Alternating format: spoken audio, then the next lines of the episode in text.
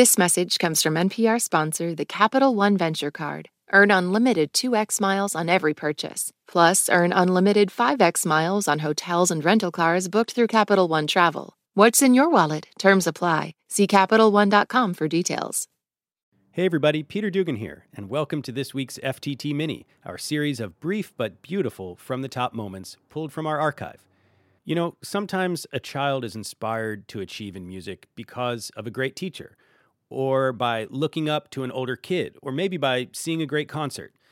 But sometimes a child is inspired to play music out of a healthy sense of revenge.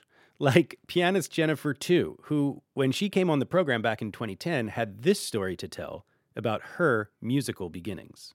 Yeah, it all started when I was six years old, and my parents took me to a Suzuki party, which is, you know, a gathering of friends to play the piano for each other.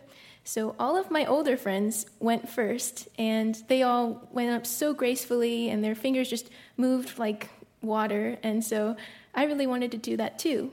So being a six-year-old, I when it came to my turn, I hadn't taken any lessons yet, but I just toddled right up to the keyboard, and I climbed up onto that bench, and I put my hands on the keys, but I didn't know what to do at all.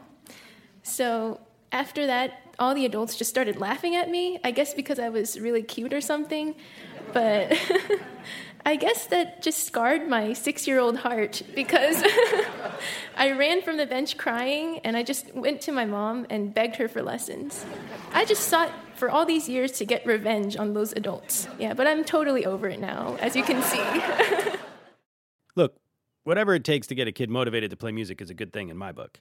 And Jennifer, Tu, continued to be intensely motivated. Here's the performance she gave at the age of 16 of Claude Debussy's Les Eaux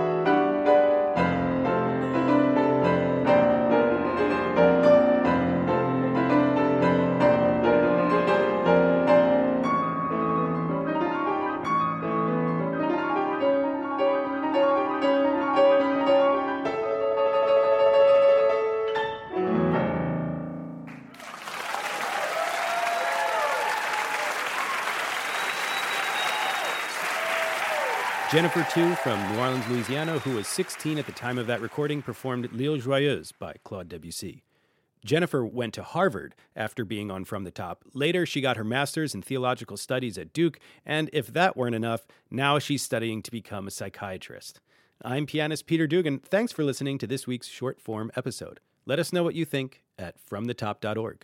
This message comes from NPR sponsor, the Capital One Venture X Card. Earn unlimited 2x miles on everything you buy. Plus, get access to a $300 annual credit for bookings through Capital One Travel. What's in your wallet? Terms apply. Details at CapitalOne.com.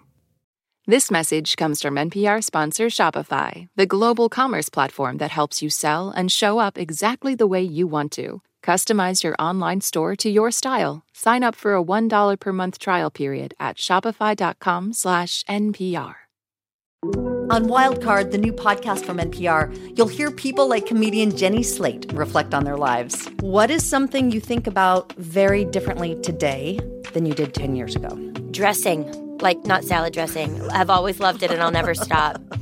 Dressing my body. That's all part of the new game show Wildcard, only from NPR. Listen wherever you get your podcasts.